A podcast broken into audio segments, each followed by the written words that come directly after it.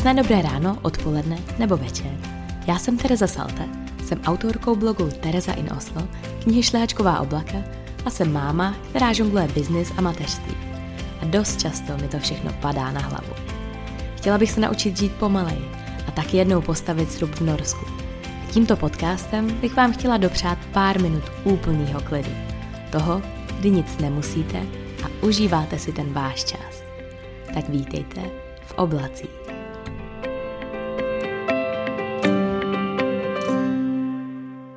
Vítejte u dalšího dílu podcastu v oblacích a já vás zdravím. Doufám, že si užíváte nějakého svého hezkého okamžiku, ať už jste na procházkách nebo pijete kafe nebo někdo třeba běhá u toho, to mi přijde jako skvělý využití času na poslouchání podcastu, protože já třeba dost často i sama zapomenu, že běžím tak dlouho. Tak mi, když tak zkuste napsat vaší zpětnou vazbu, jak posloucháte ty podcasty v oblacích. Co je pro vás taková ta nejpohodlnější chvilka na poslouchání, protože já bych třeba tomu mohla přizpůsobit i ten obsah. V případě, že u toho někdo usíná, tak vám tady nebudu vyprávět nějaký hororový scénáře, aby se vám nespalo špatně, abyste neměli třeba nějaký noční můry. A nebo naopak, když to třeba někdo poslouchá ráno, tak abych možná do toho dala trošku víc energie, aby vás to naopak v té ranní tramvaji do cesty neuspalo. Nicméně to 48. díl a já jsem si říkala, že by bylo skvělý mluvit o tématu, kterým, který se podle mě dotýká nás všech, ať už je to v různý, v různý dimenzi, v různé šířce a v různých odděleních našeho života. A, a tím je strach a vůbec téma, jak ten strach překonat. A ještě než se do toho tématu pustím, tak jsem vám chtěla vyprávět jednu takovou poměrně nepříjemnou věc, která se nám stala, nebo která se mně stala o víkendu. A no, a jenom abych vás tak zasvětila do situace, tak my jsme měli po dlouhý, dlouhý, dlouhý době velmi pohodový víkend, nebo respektive volný víkend, což se nám nestalo snad asi od začátku prosince. A teď do toho nepočítám, že jsme cestovali v Norsku a tak dále, tam samozřejmě jsme si pohody užili až až. Nicméně takovej ten víkend, na který nemáte žádný plány a, a nic nemusíte a nepozvali jste si žádný návštěvy, a vlastně ho můžete dirigovat úplně sami od samého začátku. No a co se stalo mně, tak uh, ještě možná na vysvětlenou, proč těch víkendů máme tak málo, který nejsou naplánovaný. Tak je to proto, že Jony jak trénuje národní tým a jezdí docela často do Norska rozhodovat různý gymnastický závody, anebo uh, jezdí školit třeba právě rozhodčí do Norska tak těch víkendů máme opravdu pomálu. Takže teďka, když nastal ten volný, tak já jsem si ho úplně tak zidealizovala a vysnila a dala jsem tam všechny takové ty domácí práce a všechny věci, které musím stihnout, protože konečně přece máme ten volný víkend. No a dospělo to do takové situace, že jsme měli teda tu naší dlouhou snídani, která byla úžasná, sice jsme toho doma nic moc neměli, protože jsem nestihla nakoupit, ale tak to byla taková ta snídaně, co dům dal. Dělali jsme, našla jsem uh, pitlíček waflí, takového předdělaného těsta, ježiš, teď to vyprávím, prostě toho prášku, takový pitlíček na waflový těsto, který jsem si přivezla z Norska, který je podle mě výborný. Jenže nemáme waflovač a když jsem měla do, do Datartu se podívat, jestli bych tam nekoupila nějaký waflovač, tak ho zrovna neměli. Takže jsem dělala wafle na pánvičce. Tak uh, možná to neskoušejte, protože to úplně není ono. Nicméně Billy mu to nevadilo, ten uh, chtěl dál a dál a další a další a ještě a ještě. No a když jsme se teda nesli tady tím pohodovým víkendem, tak uh, jsme zajeli do Hornbachu něco vyřídit, nakoupit nějaké věci, které nám doma chyběly, na zahradu, do garáže, pak jsme se stavili v Lucu, kde jsme vybírali koberec a, a tak dále. A pak jsme ještě jeli nakoupit do Lidlu nějaký potraviny, abychom měli na večeři a potažmo na nedělní snídani. No a v tom Lidlu se to stalo. Mně se úplně zatmělo před očima, ale já jsem prostě v životě, v životě jsem nikdy neomdlela, ani jsem nebyla kousek od toho, abych omdlela, že by vůbec vlastně nedokážu ten pocit popsat. No ale najednou se se mnou úplně roztočil celý svět. Mně se zatmělo před očima. Já jsem se držela toho uh, košíku Vilí, teda Vilí tam tak jako pobíhal s tím svým jeho, s tím, on tam vždycky má takový ten dětský košík, do kterého nandavá a nakupuje věci, který běžně nakupujeme. Takže ten tam někde běhal. Jony na mě vyděšeně koukal, co se děje, tak jsem mu řekla, že je mi prostě špatně. No a začala jsem padat na pravou stranu. Já jsem nemohla, já jsem nedokázala jít rovně. A bylo mi teda neskutečně zlé a fakt se se mnou točil celý svět. Takže uh, já jsem teda řekla, že to zvládnu, ať mi jenom Jony koupí čokoládu a, a že počkám v autě. Tak jsem se opírala o ten košík, absolutně jsem vůbec to teďka si nepamatuju, kde jsem byla, jak jsem na to parkoviště došla. U auta jsem zjistila, že nemám klíče, takže jsem seděla na nějakém obrubníku vedle toho auta. Podle mě pro ty lidi, kteří chodili okolo, jsem musela vypadat, že jsem úplně sfetovaná nebo ohromně opilá. A protože já jsem se opravdu, prostě jsem padala pořád na tu pravou stranu, i když jsem seděla. Měla jsem takhle ruce úplně jako sklopený, nebo hlavu jsem měla v rukou. A musela jsem vypadat dost teda tragicky, možná komicky, tragikomicky. No nicméně tady uh, Jony s Vinným přišli, mně to přišlo, že to byla nekonečná doba, než, než došli k tomu autu. Jony tvrdí, že to byly asi tři minuty. Přinesli mi čokoládu, teď já jsem si sedla do toho auta, tam jsem zase padala na tu pravou stranu, i když jsem seděla. Jony do mě jako soukal aspoň jeden dílek té čokolády, která jsem si myslela, že mám nějaký nízký tlak, že mi prostě není dobře, že potřebuji nějaký cukr, že se možná celý den nejedla a tak dále. No a, a já jsem ani v ruce, já jsem ani v té ruce neudržela ten dílek té čokolády. Takže absolutní apatie, naprostá neschopnost čehokoliv něco dělat nebo nějak to tělo ovládat. No a začalo to být horší a horší. Mně teda nebylo špatně od, od žaludku, to vůbec, ale bylo to opravdu jako neskutečně nepříjemný pocit a připadalo mi, že jsem někde prostě třeba 300 kilometrů daleko od svého těla a že ta, ta tělo tam jen tak bezvládně sedí a, a vlastně No, tak to bylo taky zvláštní. Takže jsme dojeli domů, to byla taky naprosto nekonečná cesta, než jsme se dokodr, dokodrcali domů a upozorňuji, že máme Lidl asi 10 minut od baráku. A doma jsem nebyla schopná vystoupit z auta, to už prostě nabralo takový o, jako obrátky, že mě Jony musel prostě podepírat. Já jsem nebyla schopná udělat ani krok a svalila jsem se na, na kanape a tam jsem ležela. Takže Jony za chviličku vyndal Billyho, všechno tak nějak bylo takový jako vyděšený, trošku asi snad poprvé po dlouhé době jsem v jeho hlase cítila, že opravdu má docela strach. No a já jsem prostě nebyla schopná nic udělat, já jsem nebyla schopná si stoupnout, ani jsem se nebyla schopná postavit se na nohy, já jsem nebyla schopná Jonimu stisknout ruku, já jsem úplně oči mi takhle jako shaderem, jako kdybych prostě vůbec nebyla ve svém těle. No a také to trvalo asi dobrou hodinu, kdy jsme se teda rozhodovali, já teda ne, já jsem byla naprosto mimo sebe. Tak oni se rozhodovali, jestli zavolá záchranku nebo ne, tak jsme psali uh, pár našim známým, nebo jsme jim volali, uh, který jsou třeba doktoři, tak aby nám třeba řekli, že jestli tohle je nějaká nevýdaná situace a musíme prostě okamžitě do nemocnice, nebo co se děje. Teď já jsem samozřejmě klasicky odmítala někam jet, odmítala jsem volat jakoukoliv záchranku, nic takového ale musím teda říct, že jsem to teda vůbec neměla pod kontrolou a že jsem si říkala, tak tohle může být fakt pěkný průšvih a vůbec nevím, co se se mnou děje a vůbec to neumím ovlivnit. Nicméně jediný, co jsme teda uh, vydedukovali, je, že zkusíme chvilku počkat, jestli se to nezlepší, abychom zbytečně neplašili a vlastně jsme ani nevěděli, jak bylo. Nabyla sobota večer, my jsme měli Vilího sebou a prostě představa, že nastupím někam do sanitky a budou mi dělat různý vyšetření, tak uh, prostě jsem se tomu bránila, to je, to je takový asi, já nevím, nevím, prostě jsem to nějak cítila, že, že to snad bude dobrý ale musím teda říct, že to úplně prostě dobrý pocit nebyl. Jako když máte doma malý dítě a, a teď vlastně nevíte, co a co máte dělat a, a komu volat. No takže asi za hodinu, co jsem teda prostě tak nějak ležela bezvládně uh, uh, na kanapy, tak uh, Vilí to nějakým způsobem vycítil a držel mě za ruku a byl neskutečně hodný. My jsme mu teda pustili pohádku, protože to byla jediná věc, aby mi tam neskákal po hlavě. Tak opravdu se zdálo být, že je takový jako na mě napojený a empatický a že mě prostě držel za tu ruku a bylo to takový hezký. Tak, tak eh, to jenom, abych tak jako přiblížila tu situaci, abyste si to dokázali představit, co se u těch saltů v sobotu večer dělo.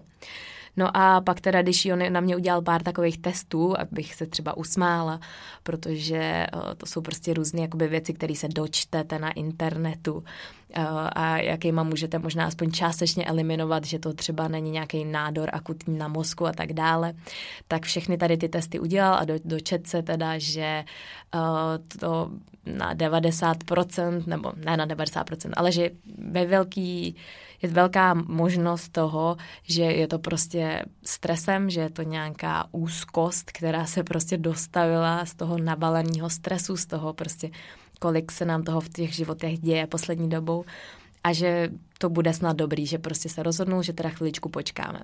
Já jsem teda se veškerou, veškerým úsilím jsem pozbírala všechny síly a vylezla jsem nahoru do ložnice.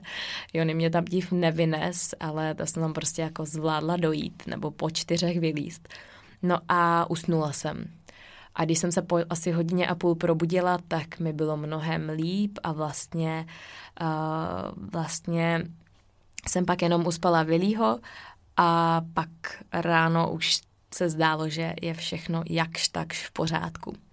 Ale teda ten pocit, že nemáte kontrolu nad svým tělem, byl strašný a, a vlastně, vlastně dost děsivý. A takže mělo to takový konsekvence, že Jony mi naordinoval naprosto relaxační neděli.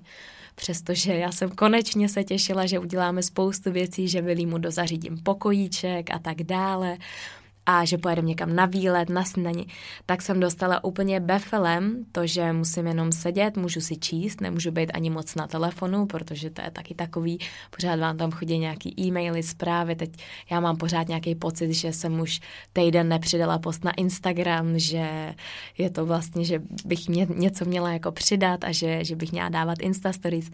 Takže to jsem všechno dostala zakázaný, tak jenom uh, jestli někomu chybí moje Insta Stories, tak aspoň víte proč a jaký to má důvod. Tak to jenom na úvod. Teďka je mi skvělé, myslím si, že uh, byl to skvělý nápad, že jsem si včera opravdu dala takový den offline nebo day off, a vážně jsem si odpočala, byla jsem v sauně, byla jsem plavat a bylo to takový prýma, takže je to asi možná opravdu, že jednou za čas se to v tom vašem těle tak nakumuluje a jak máte pocit, že teďka musíte všechno stihnout, že na to máte omezený čas, tak to pak možná bouchne. Nicméně Jony začíná být poměrně, Jony začíná být poměrně, um, jak bych to řekla, uh, Ježíš Maria, teď mi to vypadlo v té češtině, ale poměrně jako rozhodnutý, že už se tohle nesmí stát a že mě asi musí trošku víc kontrolovat, že prostě nejsem schopná té sebekontroly a, a říct si, že teď už je toho moc, přestože mně ani nepřijde, že by poslední dobou toho bylo tolik, spíš jenom je to možná následek toho, jak asi toho bylo moc v těch posledních měsících a nějakým způsobem se to nakumulovalo. Tak to tak bouchlo. Takže doufám, že vám se to nestane, respektive pokud cítíte, že je toho na vás moc, tak trošku vypněte, aby se vám tohle nestalo, protože představa, že jsem v tom Lidlu s Vilím sama a že jsem tam třeba dojela autem, tak je pro mě naprosto děsivá, protože si absolutně nedokážu představit, jak bych to vyřešila. No a teď už se dostáváme k tomu samotnému tématu, kterým je, jak překonat strach. A já, když jsem o tom strachu přemýšlela, tak jsem uh, přišla na to, že mám pocit, že mám v životě dva typy strachu, nebo že ty strachy, které zažívám v tom každodenním životě, tak bych rozdělila na dva typy. A jeden ten typ je strach, který můžu ovlivnit, nebo tu situaci můžu ovlivnit. A ten druhý strach je ten, který bohužel neovlivním ani, ani kdybych pro to udělala cokoliv. A, a to jsou třeba strachy ze smrti nebo ze smrti ně, někoho vašeho blízkého nebo z toho, že dostanete nějakou závažnou nemoc nebo nejenom vy, ale někdo, někdo váš blízký. Tak to jsou strachy, které máme všichni. Myslím si, že je to naprosto přirozená věc je mít. Někdy se do těch našich životů um, přilinou trošku, trošku ve větší míře, většinou právě, když, když se vám něco podobného třeba stane. Já si pamatuju, že když zemřela máma, tak uh, jsem měla naprosto obrovský strach o všechny moje známí, příbuzný a blízký. A říkala jsem si, že už to v životě určitě nezvládnu, pokud mi někdo ještě takhle blízký odejde. A opravdu ten strach byl tak obrovský, že jsem uh, při každém při každé zprávě, která mi přišla na telefon, nebo při každém telefonátu, který byl od táty nebo od ségry, tak jsem si představovala ty nejhorší možný scénáře. Takže uh, tyhle strachy jsou a nabývají na intenzitě právě v závislosti na tom, jakou zrovna životní situací procházíte.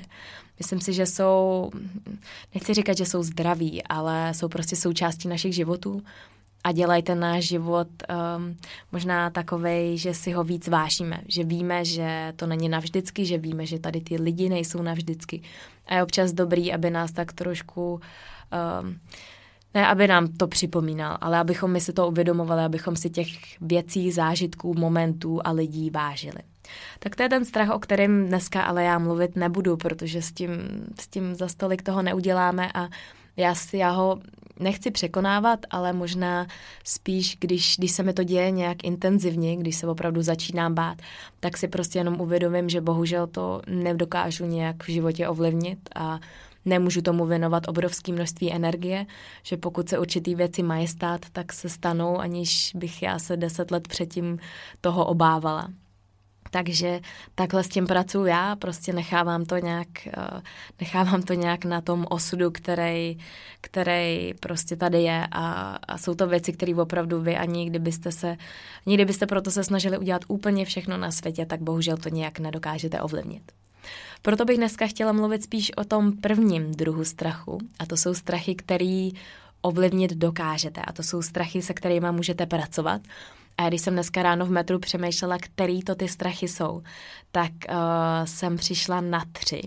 Z nich dva jsem překonala a nebo u toho druhého už jsem na té cestě, abych ho překonala. Ale ten, který jsem překonala a za kterého opravdu jsem měla noční můry, tak to bylo mluvení na veřejnosti. Tím druhým strachem je řízení a tím třetím je být sama doma v baráku velkým. Tak to jsou ty tři. Ale mluvení na veřejnosti, jediný tady z těch tří strachů, na který jsem dneska ráno teda přišla, že to jsou podle mě ty nejintenzivnější, tak uh, to si myslím, že jsem překonala a trvalo to dlouho, ale když si vzpomenu na moje první prezentování ještě na střední, tak já jsem opravdu, já jsem prostě nespala třeba dva nebo tři dny předtím. A teď jenom upozorňuji, nebo nutno říct, že jsem prezentovala třeba před třídou, že jsem třeba přednášela nějakou básničku od Verléna ve francouzštině, nebo že uh, jsem třeba přednášela nějaký referát. A mě se opravdu úplně zatmělo před očima. Já jsem měla takový ty výpady toho, že jsem nebyla schopná se soustředit na to, co říkám. Začaly se mi potit dlaně, začala jsem Nedokázala jsem to udejchat, protože se mi úplně jako kdyby se mi sevřelo to hrdlo a já jsem nedokázala vlastně nic říct. A po téhle zkušenosti, což se mi stalo prostě několikrát, tak to samozřejmě bylo ještě mnohem horší. A to další prezentování bylo ještě horší, takže jsem z toho měla ještě větší strach. No a uh, Úplně jeden z nejhorších zážitků, který si pamatuju, který se mi staly, tak to bylo, když jsem studovala na univerzitě v Oslu a přednášeli jsme tam, měli jsme tam takový společný skupinový projekt. A já jsem přednášela o bavlníku a o tom, jak se vlastně bavlník uh, jak, jak to vlastně funguje, kde se pěstuje, jak je to, eh, jak vlastně ho sbírají děti, jak je to nebezpečně a tak dále. To vůbec není vlastně podstatný, ale úplně si vybavu, jak jsem měla nádherně a úplně naprosto skvěle připravený ten svůj proslov, Párkrát jsem si ho zkusila, ale prostě byla jsem z toho tak nervózní, že jsem to úplně tak jako podle mě nenatrénovala nebo nedomyslela, spíš jsem to tak jako nechala plynout a řekla jsem si, to nějak zvládnu, to nějak doklepu, to nějak zaimprovizuju. No a bylo to, bylo to příšerný. Já jsem opravdu nemohla vůbec ani doříct větu a teď mi úplně vyschlo v puse a bylo to nepříjemný a připadala jsem se jak největší idiot na světě vedle těch svých spolužáků. No a tímhle já jsem uzavřela svoje veřejné prezentování na škole a nesla jsem si to sebou velmi jako intenzivně a říkala jsem si, že v životě už nebudu mluvit na veřejnosti, že prostě na to nemám, že mám jiný přednosti, že to není pro mě a že to díky bohu třeba možná nikdy potřebovat nebudu. No a teď, abychom se dostali k té pozitivnější části a to je ta, jak jsem se, jak jsem to vlastně překonala a jak jsem třeba pár let zpátky, dva roky nebo tři, prezentovala třeba v Ostravě na marketing festivalu Pečakuču, na Pečakuča Night, kde bylo 13 lidí, já jsem stála na pódiu s mikrofonem a vlastně jsem to odprezentovala poměrně dobře, řekla bych. Tak ta představa, abyste si představili, jak jsem tady k tomu došla, tak uh, je naprosto, vlastně na tom není nic náročného. A přijde mi, že se to dá aplikovat na většinu typů strachu, který se dají překonat. A je to to, že vy musíte pomalinku, po malých krůčcích snažit se vyzývat sami sebe a snažit se dostat se až k tomu kýženému cíli, ať už je to třeba právě přednáška pro 100 lidí. Takže ty moje začátky začaly tak, že jsem třeba začala přednášet, nebo měla jsem maličkatý workshop pro pět lidí, kde jsem třeba měla deseti, desetiminutový úryvek. A to, když jsem zvládla, tak jsem se pak posunula dál a už těch lidí tam nebylo třeba pět nebo deset, už jich tam bylo třeba dvacet a já jsem nemluvila chviličku, ale mluvila jsem třeba díl. Měla jsem k tomu třeba prezentaci nebo různé poznámky, nebo jsem to prokládala různýma videama a tak dále. O tom, o tom docela podrobně vyprávím, eh, jak se naučit prezentovat nebo jak vůbec prezentovat. Je to jeden z dílů podcastu, myslím si, že je to kolem nějakého desátého, šestnáctého, dvacátého dílu. to si zkuste dohledat podle toho názvu. Nicméně teda pro mě, pro to, abych ten svůj strach překonala, tak je ohromně důležitý opravdu dávat si malinký cíle, který úplně tak nebolej, nejde z nich, nebo nemáte z nich panickou hrůzu a můžete na to nabalovat po maličkých krůčcích dál a dál. A uvidíte, že za chvíli dojdete k tomu cíli, který je možná pro vás teďka naprosto strašidelný. Takže to je jedna věc. A druhá věc je, že když já si vzpomenu na všechny ty životní karamboly, které právě proměnily z toho, že jsem ne, z něčeho měla strach, tak všechny se odehrávaly v momentě, kdy já jsem nebyla stoprocentně připravená. Kdy já jsem, ať už jsem podcenila tu přípravu, nebo jsem tak si řekla, že zaimprovizuju, nebo prostě jsem nějakým způsobem si představovala, že nějak to dopadne. Tak to byl vždycky ten průšvih, který se konal a takže to je druhá věc, být naprosto maximálně připravený. A takže já jsem, když jsem prezentovala někde, tak jsem si to několikrát zkusila. Několikrát jsem si to zkusila třeba nahrát si to na diktafon nebo na ten mikrofon nebo vůbec na video, abych se viděla gestikulu a tak dále. A po opravdu malinkatých krůčcích jsem to pak nějakým způsobem překonala. A Zkuste to, doufám, že třeba pro někoho z vás to může mít, uh, to může být možná hezká motivace toho, když si vzpomenete na mě, na tu, Terez, na tu Terezu, uh, jak uh, prostě nebyla ani schopná vy, vyloudit kousek věty smysluplný a a tak a pak si na ní vzpomenete, jak přednášela třeba právě v té ostravě v tom Gogu pro těch 13 lidí, tak možná, že tohle by mohlo být něco, co by vám mohlo dodat tu naději. No a když teda pře, uh, mluvím o tom, jak ten strach překonávat, tak se dostávám k tomu druhému bodu. Uh, a to je řízení. A řízení, jestli mě někdo sleduje už delší dobu, tak víte, že o tom mluvím poměrně často. A vlastně ani nedokážu přesně říct, kde se ten strach ve mně vzal. Věci se mají tak, že já jsem si v 19 nebo v 18 udělala řidičák a pak jsem odjela do Ameriky asi na dva měsíce na nějaký anglický kurz, kde jsem řídila automat. Uh, dojela jsem si na pláž, zasurfovat a tak dále. Tě, tehda, když jsem byla taková mladá a ani jsem vlastně nevěděla, co se může stát, tak jsem tam opravdu jezdila v San Diego na těch pětiproudových silnicích a jezdila jsem, jestli jste někdo byl nebo řídil v Americe, tak, tak to přesně vidíte, jak ty auta prostě jezdí zleva doprava a máte tam výjezdy na pravé straně, na levé straně, takže občas se musí stát, nebo může stát, že opravdu musíte úplně z toho pravého pruhu přejet úplně do toho levého, abyste stihli ten výjezd a pokud ho nestihnete, tak uh, se může stát, že ho pojedete dalších 50 kilometrů a žádný jiný výjezd tam nebude. Takže si dokážete představit, jak tady ta 18-letá Tereza s tím surfařským prknem takhle jezdila na tu pláž. No a pak se stalo to, že vlastně naši doma měli jenom automat a já jsem si auto půjčovala jenom párkrát. Pak jsem se odstěhovala do Norska, kde jsme byli 4,5-5 let, kde jsem neřídila vůbec, protože tam jsme auto neměli, ani jsme ho nepotřebovali. A pak když jsme bydleli tady zase v Praze, tak jsme taky auto neměli. Koupili jsme ho až ve chvíli, kdy já jsem byla v devátém měsíci, protože jsme si řekli, že potřebujeme auto, až budeme mít malýho, aby jsme mohli na výlety a tak dále. Což samozřejmě nepřicházelo v úvahu, že já bych začala najednou řídit. No a pak, když se Willy narodil, tak to už bylo úplně, to se bála úplně všeho, že dostaneš kytavku či co takže to taky vůbec nepřicházelo v úvahu.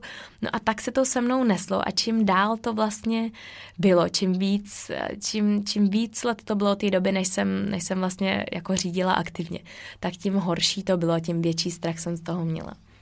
Úplně asi tak ne sama ze sebe, jako spíš z těch situací nepředpokládaných, nebo z těch lidí, který na těch silnicích vidím, ze kterých já mám strach, což je věc, kterou já neovlivním. To, co ovlivním, je nějaká moje připravenost, zkušenost a a to, že vím, jak se v určitých situacích zachovat.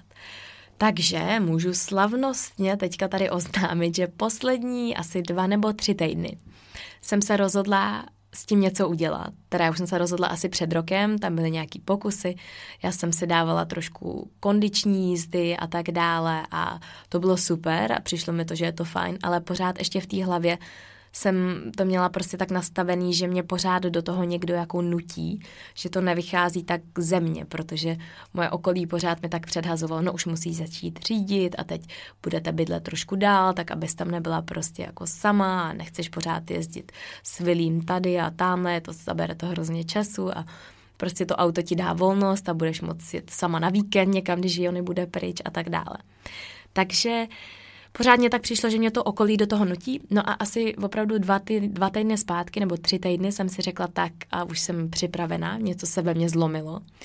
A začala jsem jezdit, ale takový ty úplně malinkatý úseky, prostě někde mezi polem, dojet si tak do obchodu a tam jsem stěží potkala nějaký auto, spíš nějaký králíky nebo zajíce nebo, nebo co a zase zpátky. No a takhle, když jsem třeba jela už po desátý, tak už jsem měla úplně jiný pocit a začala jsem si říkat, aha, tak to je ono, teďka začínám nabírat, teďka začínám nabírat tu zkušenost a přijde mi tady ten úsek už naprosto jako skvělej a zvládnutelný a vlastně bych se vydala i trošku dál. No takže zase je to úplně stejné jako v tom prezentování pro ty lidi. Vy prostě musíte začít pomaličky, pomaličku. Nebo možná, jestli je tady nějaký takový střelec, kdo se vrhne do auta a nedělá mu to problém, tak klobouk dolů. Já určitě ten typ nejsem. Ale podle mě je to věc, kterou, kterou se dá zachránit docela dost věcí a strachů, který v životě máme. Takže ten můj třetí strach, kterým je, když jsem sama doma v tom našem baráku, který je poměrně velký, tak uh, to je věc, se kterou já musím taky se naučit pracovat, protože pro mě představa, že bych šla dolů do sklepa, kde máme prádelnu, něco třeba pověsit večer, když je tma, tak je naprosto nemyslitelná. A takže to je něco, na čem musím zapracovat teďka. Dá se to tak trošku obejít tím, že bychom si pořídili nějaký alarm nebo něco, co bude tak monitorovat tu situaci za mě. Ale to je zatím ten aktuální strach, který v životě mám, se kterým můžu nějak zkusit pracovat. A respektive bych měla, protože to úplně není jako nic příjemného a vždycky si někoho zvát k nám domů, aby u nás přespal, když třeba zrovna Jony není doma, tak to je taky poměrně náročná věc. Je to krásná věc, mě to baví, mě to, já ráda hostím lidi, ale nemyslím si, že je to do života úplně udržitelný takhle tu situaci z toho strachu nebo ten strach řešit. Takže teď jsem vám tady přednesla ty svoje tři věci. Na to řízení, já jsem teda patřičně pišná, dokonce jsme včera byli, dokonce jsem včera jela už i na dálnici s Jonem teda, Vilí seděl vzadu, což nutno říct, že to je další takový level pro mě, posadit si to dítě, za který máte zodpovědnost a který vás tak trošku jako rozrušuje v tom autě, protože pořád prostě vidíte, že ho máte vzadu a ať už se stane cokoliv, nevím, jestli si sundá botu, hodí někam nebo se zakucká, když třeba jí nějakou křupku nebo něco takového, tak to je pro mě takový ten další level. Ale Billy byl naprosto zlatý, vůbec ani nedutal, podle mě se bál ještě víc než já a pořád říkal, abych jela rychle. Takže jeho baví, když jezdím rychle. Tak to je takový hezký, že no, že doufám, že, že, že mi tak jako fandí. A tak to je jenom taková věc, na kterou jsem pyšná, protože vím, že spoustu z vás uh, spoustu z vás řeší něco podobného, že spoustu z vás právě třeba pět let, deset let neřídila a teď máte třeba malý miminka, a přijde vám to, že najednou byste třeba chtěli řídit, že byste chtěli být pojízdný, někam se dostat, ať už k doktorovi nebo nakoupit nebo něco prostě, když je zima a je to pohodlnější tak zkuste si vzpomenout na mě. A říkám vám, že ten můj strach z toho řízení byl prostě poměrně jako veliký. Mě se, já jsem opravdu úplně mi tekl čůrek po tu pozádech, když jsem měla někam dojet. Ale dá se to překonat a Nepodceňujte to, zkuste opravdu pro klid duše je úplně skvělý, když si třeba koupíte pár těch kondičních jíst. Uh, je to spíš podle mě ta pocitová, pro ten pocit toho, že to dokážete, protože vyřídit umíte a určitě, stoprocentně jsem si jistá, že si na to vzpomenete. Je to trošku jako jezdit na kole a jde jenom o to, že třeba vám, nevím, nemáte ten odhad, co třeba nemám já a bojíte se nějaký té situace, kterou třeba nedokážete zvládnout nebo máte pocit, že ji nezvládnete. Takže kondiční jízdy za mě jsou naprosto skvělá volba a pak opravdu zkusit si to nadávkovat po těch maličkých kouscích a nespěchat nikam, netlačit na sebe, zkusit si to udělat jako příjemný a především o tom mluvit. Což je další bod toho, který jsem tady chtěla zmínit a ten mě pomáhá hodně, nic si jako nenalhávat za prvý sama sobě, anebo tomu našemu okolí a prostě mluvit o těch našem, o tom, čeho se bojíme nebo z čeho máme obavy, tak o tom mluvit, protože mnohdy pak do, vytváříme nějaký domněnky nebo řešíme nějak ty situace, a protože třeba nechceme, aby, aby lidi věděli, že z toho máme strach, ale většinou je to mnohem lepší, když to naše okolí to ví a může, může na to reagovat a může nám s tím pomoct. Takže když z něčeho máte strach, tak to řekněte, řekněte to nahlas a řekněte to nahlas i sami sobě, protože občas, občas si to ani vlastně sami neuvědomujeme, proč řešíme nějaké situace, jak je řešíme. Takže mě by zajímalo, z čeho máte vy strach, co jsou ty vaše veliký kostlivci ve skříních, který vám tam už nějaký pátek, uh, nějaký pátek na vás tam už čekají. A myslím si, že takový závěr toho dnešního podcastu je ten, že se to dá překonat a že uvidíte, jak úžasný a slastný pocit za dosti učinění to pro vás bude, když to překonáte. Tak já vám všem moc držím palce, aby se to tak stalo. Uh, budu se těšit na ty vaše zprávy, budu se těšit na to, co pro vás je takový uh, stěžení nebo co, co vám se v tom životě odehrálo a, a jak třeba byste to překonali. A teďka ještě na závěr se jdu podívat na Instagram, kde já jsem se vás ptala, jaký jsou ty vaše strachy a jak je vy překonáváte. Tak se tady podíváme, jaký tady jsou. Poměrně často se tady opakuje mluvení před skupinou lidí, mluvení na veřejnosti, vůbec vystupování na veřejnosti. A to bylo jedno z těch úplně nejvíc zmiňovaných strachů, který, který prožíváme. A tak to jsem vám možná dala takový mini návod, jak to zkusit překonat. Skvělý je si uvědomit, nebo pro ty lidi, kteří tohle řeší, tak si určitě puste ten podcast, ve kterým já se snažím dávat nějaký rady a typy, co pomohlo mně. A věřím, že to, že to zvládnete a je to opravdu jenom o tom uh, to zkoušet dokola, trénovat to a je to jenom o té praxi. Hnedka jako na druhém místě se tady opakuje strach z řízení, tak já mám radost, že v tom nejsem sama. To je vždycky, vždycky dobrý si uvědomit a vždycky dobrý je, že vědět, že je tady spoustu lidí, kteří řeší úplně to stejný a že možná právě to sdílení a toho, jak je to těžký pro nás, tak eh, vám může pomoct v tom, že vám dodá tu odvahu, že někdo jiný to zvládnu. Takže já slibuju, že budu se snažit monitorovat ten, tu svoji cestu, toho, až sednu do toho auta úplně sama a pojedu někam na dálnici, někam třeba dál, než tady nakoupit do Lidlu. A tak vám to budu dávat vědět, protože bych vám chtěla dodat tu odvahu, že to jde a že to zvládnete a opravdu stačí prostě po těch maličkatých úsecích a uvidíte, že naberete to sebevědomí, který, který potřebujete získat a že budete řídit a vlastně budete mít radost toho, že jste to dokázali. Ten třetí největší strach, který se tady opakuje, je z neúspěchu, ze selhání, že zklamu, uh, z, uh, tady podobných vlastně věcí. A já jenom asi k tomu bych možná řekla to, že já mám pocit, že můj zidealizovaný život, který tak nějak vidím tu naší budoucnost, tak možná, že eh, to, jak to mám nalajnovaný v té hlavě a spoustu lidí by mi řeklo, že jsem naprosto naivní a že to vůbec, že to vůbec uh, nemůžu vědět, nebo že, že jak si tím můžu být jistá, že, že to prostě takhle dopadne a nutno říct, že já se tím jistá nejsem, ale už od malečka jsem to prostě takhle měla nastavený, že mám pocit, že to pozitivní myšlení a to, jak to v té budoucnosti vidím, jak si to představu, takže tak tím pádem se k tomu tak ubírá ten náš život. Nemám to nějak podložený, vůbec nevím, jestli to je na to je nějaká teorie, troufám si říct, že by na to mohlo být spoustu teorií, který, který vám to tak nějakým způsobem vnuknou do té hlavy a podloží tady, tady ty moje vyprávění, tak uh, mám pocit, že když, když do té hlavy uložíme to, jak je to vlastně negativní, že se toho obáváme, že vlastně nevíme, co se stane, že se může stát spoustu špatných věcí, tak mám pocit, že ten mozek akorát krmíme tady tou negativitou a že prostě se k tomu bude tak jakoby překlápět ten náš život. To jenom možná je lepší si od, poslechnout třeba od Janky Chudlíkový, která, jestli si dobře vzpomínám, tak o tom mluví poměrně často. A ty její teorie jsou mi velmi blízký, takže to si určitě poslechněte u ní, ať už jeden z podcastů dolů nahoru, nebo, nebo jiný typy různých workshopů nebo webinářů, co Janka dělá.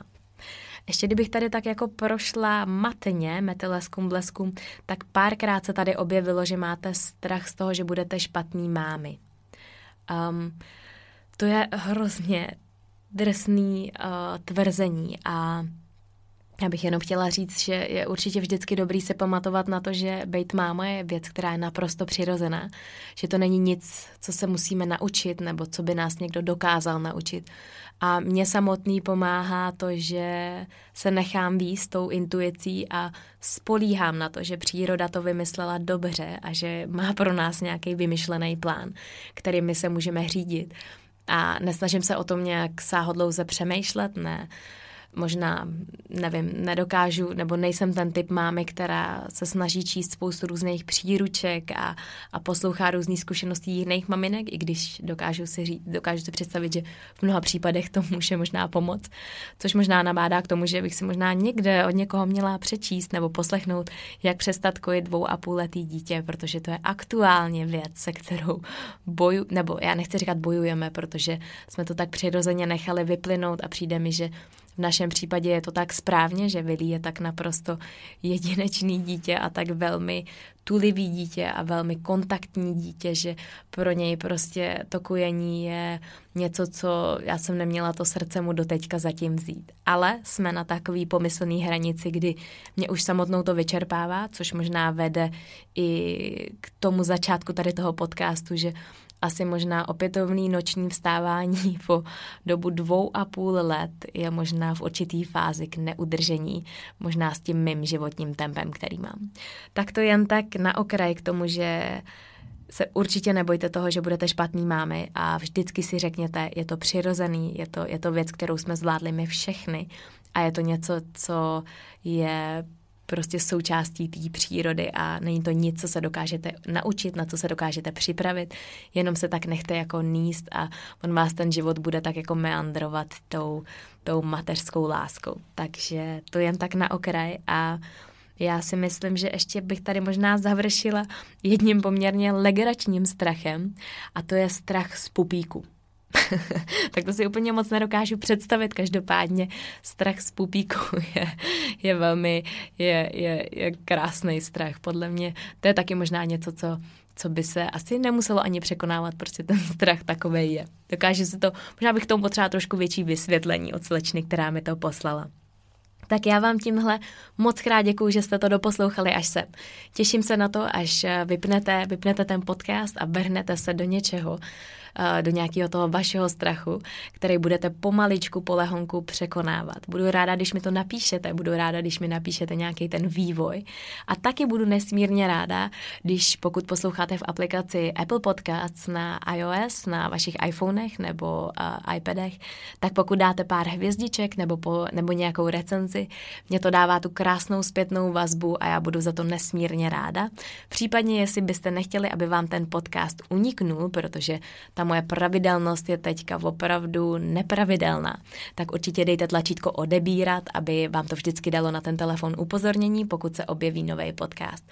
A já budu se snažit pro to, abych dostala znova takovou tu mízu toho, že ten podcast bude pravidelně vycházet v neděli tak z toho mám velký strach, že to nedokážu, ale teď jsem si položila veškerou teorii tady svého celého podcastu o překonávání strachu. Moc krát děkuju, že posloucháte, budu se těšit zase na příště a dejte mi určitě vědět, jak vám to jde. Mějte se krásně. Ahoj.